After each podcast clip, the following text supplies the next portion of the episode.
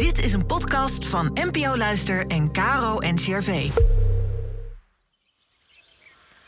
Welkom bij de Kloostercast, de podcast met antwoorden op alledaagse levensvragen vanuit de kloostertraditie.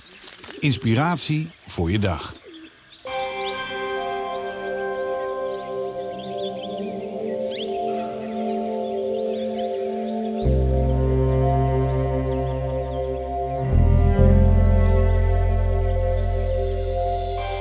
Na de herders kwamen ook 3 koningen het pasgeboren kind Jezus eer bewijzen. En ze hebben ook een les voor ons, vindt cisterciënzerleek Maria van Mierlo. Ze leeft al 20 jaar vanuit de regel van Benedictus en vertaalt eeuwenoude kloosterwijsheid naar de wereld van vandaag.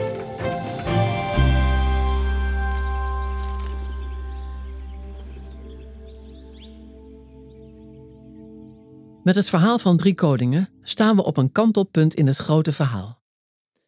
We hebben de advent achter de rug, het licht aangestoken en midden in de winternacht ging de hemel open. Nu is het dag. We moeten zelf op pad, meegaan doen in het grote verhaal. En zo worden wij van toeschouwers deelnemers. Gelukkig zit het verhaal van 3 koningen vol symbolen die ons de weg wijzen. Er is een ster aan de hemel, er is woestijn. Er zijn dieren, er is een baby. En er zijn koningen die knielen. Dat is bijzonder, want koningen knielen niet. Er wordt voor hen geknield. Maar deze mannen knielen voor die baby. Dat symboliseert de houding die wij mogen aannemen ten opzichte van dat heilige kind. Onszelf klein maken. Weten dat we klein zijn, dat hij de koning is. Zo wordt er dan toch nog geknield voor een koning. Een klein, bloot koninkje.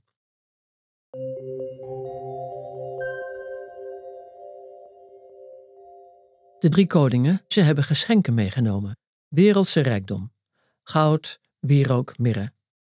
De innerlijke beweging hierbij is dat wij alles wat aards is, wat werelds is, moeten afgeven.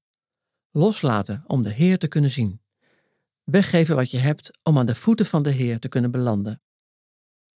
Maar het laatste symbool brengt ons bij misschien wel de belangrijkste les van 3 koningen. Die mannen willen weer naar huis namelijk. Maar hoe? Ze moeten de avond van tevoren hun reis voorbereid hebben, dat kan niet anders. Ze hebben proviand ingepakt, water in zakken gedaan en misschien hebben ze nog eens naar de sterren gekeken. En oh ja gezegd, we moeten ook nog naar Herodes. Want dat had Herodes namelijk gevraagd toen ze op de heenweg bij hem kwamen overnachten. En hij had gezegd, als je die koning vindt, laat het me dan weten, dan kan ook ik hem eer gaan bewijzen. Niets aan de hand zou je zeggen. Maar 's nachts krijgen ze een droom waarin ze gewaarschuwd worden om niet via Herodes terug te reizen. En ze luisteren. Ze laten Herodes links liggen. Ze luisteren niet meer naar de stemmen van de wereld. Ze zijn geraakt door dit kind en gaan iets anders doen. Ze nemen een andere weg terug naar huis.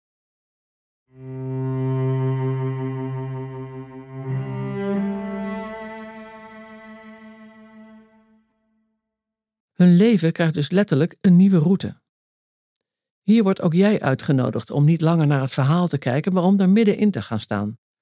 Om neer te vallen voor dat kind, om alles los te laten en dan ook echt aan iets anders te beginnen. Met alle risico's van dien, want je leven zal veranderen als je echt consequenties verbindt aan je geraaktheid.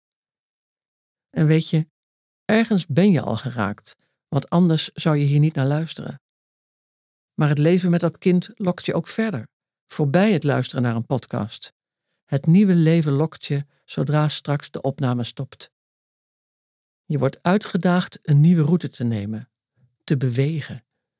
Zolang er niets beweegt of verandert in je leven ten gevolge van je liefde voor het kind, is er nog geen echte aanraking geweest en blijft het stil, zoals water roerloos blijft, tot er op zijn minst een veer op landt die kringen maakt, steeds wijder.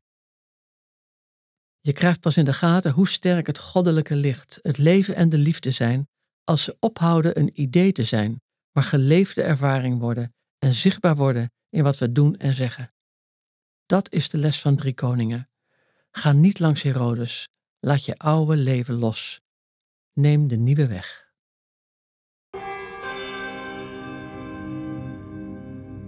Van Rumi is het volgende gedicht. Dringt het niet tot je door? Kom dan niet in deze buurt. Wil je je kleren niet afleggen, stap dan niet in deze rivier. Alle wegen vloeien hieruit voort. Blijf aan die kant en kom niet hier.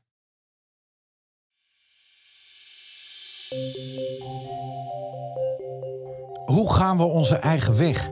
Lekendominicaan Margot van Veen geeft morgen in een nieuwe aflevering van de Kloostercast een richting aan.